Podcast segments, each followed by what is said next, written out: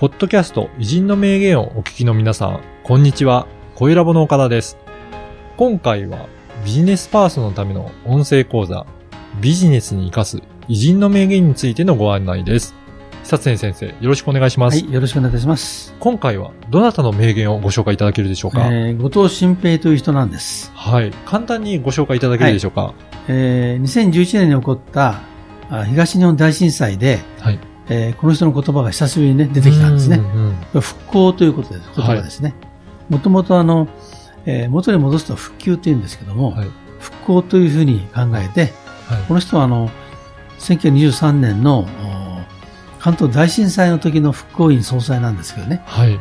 えー構想力がすごくて、復興をやろうとうん言って、まあみんな元気出た。こういう人なんですね。やっぱり元に戻すだけではなく、それ以上のものにしていくっていう、そういった復興っていうのを考え方があるということなんですね。で、この人はまあ、あの、構想力がすごくて、はい。うんあの台湾とか満鉄、それから東京市長、それから、あのー関東大震災の復興とかね、こういう大仕事、大きな仕事をやったり完成させた人なんですね。うん。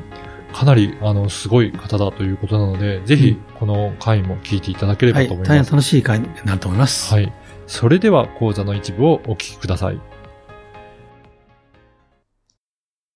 よく話題になった人なんですけども、えー後藤新平を紹介したいと思います。はい。この方の、まず、経歴から少しご紹介いただけるでしょうか。はい。えーと、この人は岩手県のね、えー水沢というところの生まれなんですね。はい。あの、今は欧州市と言っていますけども、えーそこで育ちました。うん。で、この人はね、やっぱり利発な子だったんで、はい。あのー、13歳の時にね、県庁の、岩手の県庁の主催になるんですね。うーん。で、県知事がですね、はい。非常に気に入ってね、えーまあ、この子は、まあ、それは大臣になるような、あー子供だと。大事に育てたいと。まあ、こういうふうなことを言ってくれてね。はい。それで、まあ、いろいろ世話を焼いてくれるんですけども、まあ、結果的にですね、あの、お医者さんになるんですね。あ、そうなんですね。もともと医師なんですようね。ん。で、なぜかというと、この人の親戚がです、桃園がね、高野長英という人なんですよ。はい。高野長英というのは、あの、蘭学者で、あのー大変ね、あの、江戸時代に、まあ、様々な事件を起こす人なんですその人の、うんまあ、系統ということで、うん。まあ、本人は気が進まなかったらしいんですけどね、はい。医学の専門学校に行きます。はい。で、その、まあ、あの、第三次のね、安場さんという人がですね、はい。えー愛知県の、まあ、県令、県知事になるなっていくので、うん。愛知の、あの、医療学校に行くんですよ。あ、そうなんですね。はい。で、よくできるので、24歳という若さでね、校長とか院長になっていくと。いうことでね、非常にまあ、よくできる人なんですね。うん。で、この時にね、面白い話があって、うん。あの、板垣大輔という人がいましたよね。はい。で、あの人は、あの、暴漢に、まあ、刺されるわけですよね。うん。その時に板垣システムを自由はしせずと言ったとうん。いう話を聞いたことあると思うんですけども、はい。あの、その時のお医者さんなんですよ。あ、そうなんですね。で、彼がまあ、行って直したんですけどね。はい。ただ、あの、板垣は土佐ですよね。うん。で、彼は、えー岩手県で、これは俗軍なんですよ。はい。だからね、あの板垣痛いかと。ねもっと苦しめていったって話があるんですよ。はいねそうすると板垣後からね、あの男は医者にしとくのもったいないとあいうふうに言ったと言われてる、まあそういうエピソードもね、はある。まあそういう人物でしてね。そうなんですね、うんだから医者としても本当に腕がすごくて、出世されてて、うんで、その後、やっぱりそういった言動からしても、やっぱり政治家としても向いてるのかなっていう。感じですよね。で、彼はあの、まあ、あの、医者とよくできるのでね、はい。内務省うん。に入るんですよ。あ呼ばれるんですね。はい。で、最後は衛生局長まで行くんですけどね。はい。まあ、内務省というのは今の警察から、あーそうですね、総務省からね、はい。全部ひっくるめたようなものすごい権力のあるうん。う役所だったんです。そこのね、局長様に追い詰める、わわけなんですねはい。むしろ行政官として能力が高かったとうん。いうことなんじゃないでしょううか。ん。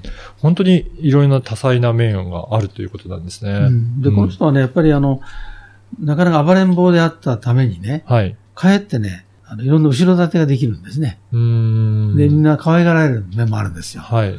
で、あの、一番大きなものはね、うん台湾というのは、あの、昔は、あの、日本初の植民地なんですね。はい。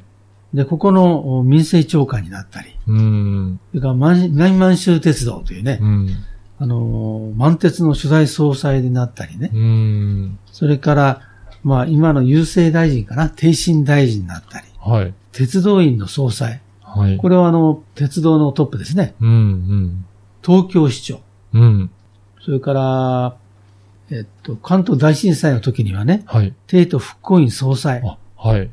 でその後は東京放送局総裁、NHK ですね、うん。の総裁ということでね、まあ、ありとあらゆる仕事をしたんですね。はい。まあ、仕事として非常に切れ味が良かったということなんじゃないでしょうかね。いかがだったでしょうか？このビジネスに活かす偉人の名言は約20分から30分ぐらいの音声講座で偉人の名言の解説やビジネスに活かすヒント、あとはおすすめの書籍や偉人館の紹介もしています。で毎週月曜日に久常先生のこの音声講座がメールでお届けいたします。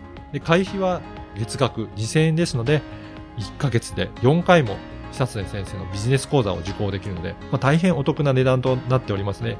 ぜひ会員になっていただければと思います。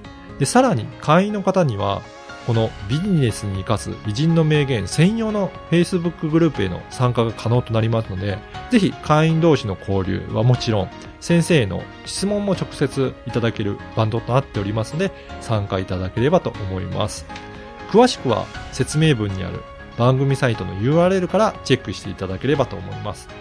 そしてなんと、今お申し込みいただけると、2回分が無料で聞けるキャンペーンを実施しています。こちらも URL からお申し込みいただければと思います。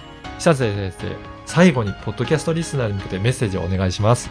はい。それでは音声講座でお会いしましょう。